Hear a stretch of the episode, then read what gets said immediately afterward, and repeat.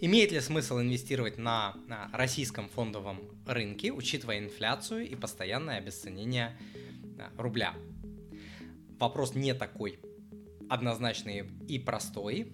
Вот, что я сделал? Я заморочился капитально. Вот а, а, мы смотрели а, с командой данные за 20, посмотрели за 20 с лишним лет, и я решил э, сделать такой полноценный анализ. Я решил посмотреть, сравнить, что было бы, э, если бы э, вы вложили, допустим, 100 тысяч рублей э, какое-то время назад, сейчас расскажу какое, в несколько инструментов. Например, А. Фондовый рынок. Б купили бы доллары и просто положили их под подушку, и они бы в долларе а, лежали. С. Купили а, недвижку. Ну, допустим, на, условно, там, на, не обязательно 100 тысяч, пусть будет это там 5 миллионов рублей, неважно, цифры условные. То есть, если бы вы вложили 100 тысяч рублей а, в недвижимость с учетом роста за определенный период, а я за 20 с лишним лет, за 22 года я отсчитал, с 2000 по 22 год. Вот что бы было, то есть куда выгодней а, инвестировать. Либо вы положили бы во вклады в банке. То есть а, прикиньте, какой анализ я сделал. То есть фондовый рынок против инфляции, то есть посмотреть, фондовый рынок обгоняет инфляцию, а вот 100 тысяч рублей в, э, в 2000 году, в 2022 во что превратились с учетом инфляции? Насколько выгоднее инвестировать в фондовый рынок по сравнению со вкладами, с недвижимостью, с долларами и с инфляцией. Вот такой анализ я сделал. Сейчас я вам кое-что покажу, ребята. Считали мы долго все это дело. О, крутая тема, да. А, смотрите, вот 100 тысяч рублей. Я посчитал с 2000 года, с 2005, с 2010, с 2015. А может быть, скажете вы, Тимур, давайте возьмем лучше какой-то другой там период, вы там неправильно взяли. Я от балды брал, ребят, от балды. А, вот инфляция по годам, взяли официальную инфляцию а, по а, годам. И, а, кстати, вот а, если бы 100 тысяч а, мы индексировали на инфляцию, у нас в конце 2022 года получилась бы сумма 832 тысячи. Иначе говоря, то, что вы могли купить на 100 тысяч рублей в 2020 году, сейчас вам нужно 832 тысячи. То есть за 22 года в 8 с лишним раз э, инфляция обесценила деньги, да, получается. Вам в 8 с лишним раз нужно больше э, рублей. Вот инфляция и вот 100 тысяч а, рублей с учетом инфляции, вот эта цифра 832. Далее, если бы вы вложили 100 тысяч рублей на фондовый рынок, средняя доходность с 90, по-моему, 7 года на, фондов, на российском фондовом рынке 18%, но я поставил даже 15%. А, можем поставить 18, можем, ну, я, давайте поставим 15, просто для круглые циферки. Если бы вы вложили 100 тысяч рублей в 2000 а, году на фондовый рынок, единственное, что вот не в какие-то отдельные акции, а в индекс, да, в индекс, в рынок, а, весь, весь рынок, а, по итогу 2022 года у вас получилась бы сумма 2,5 миллиона рублей. А, это в несколько раз выше инфляции. Сейчас я эти циферки покажу. Вот я здесь там а, сделал такие расчеты. Фондовый рынок обогнал инфляцию в три раза, обогнал там а, рублевые вклады во столько-то, во столько-то.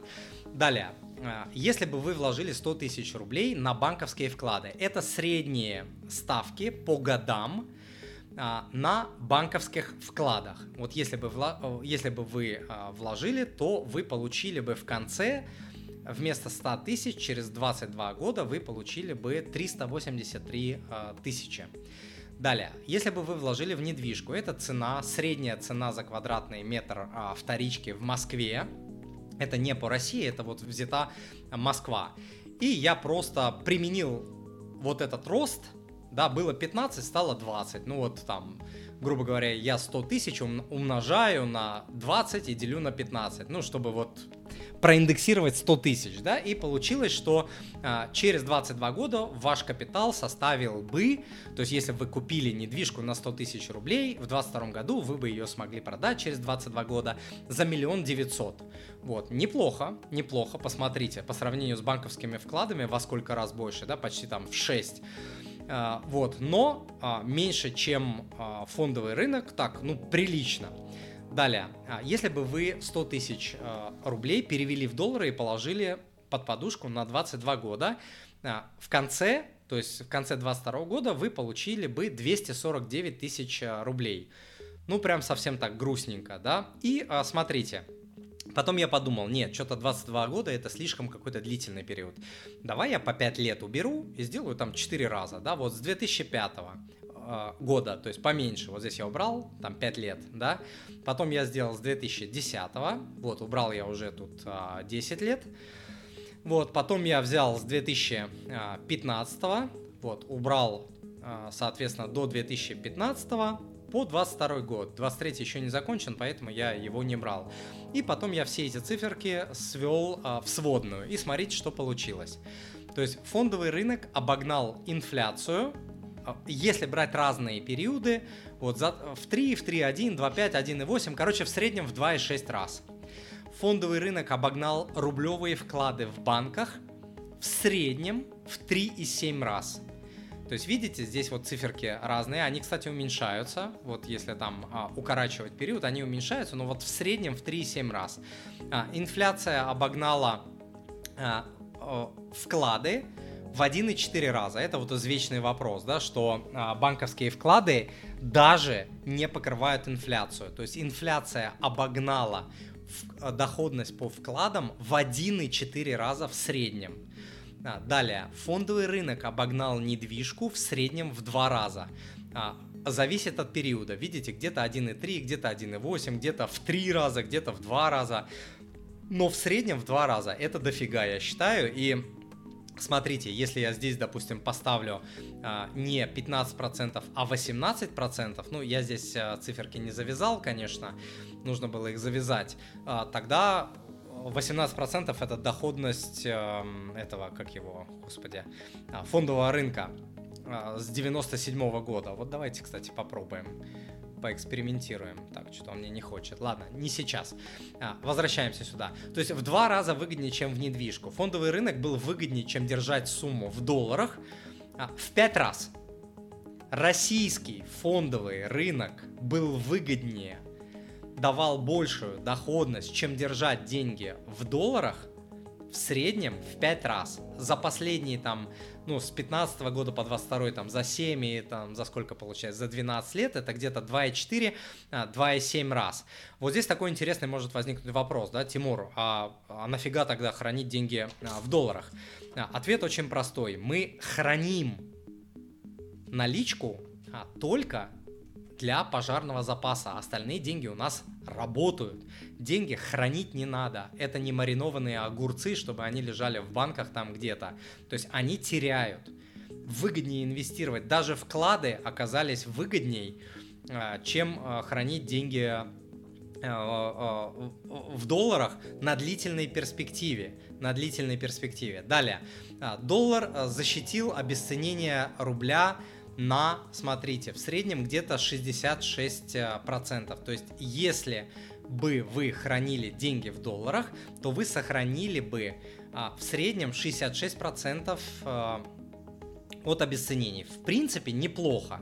В принципе, неплохо. То есть получается, что, а, ну, понятно, да, что а, хранить деньги а, в рублях это так себе а, занятие, и лучше выбирать что-то такое более а, твердая, более а, понятная. Так, возвращаюсь. Вот, напишите мне, пожалуйста, как вам эта а, табличка.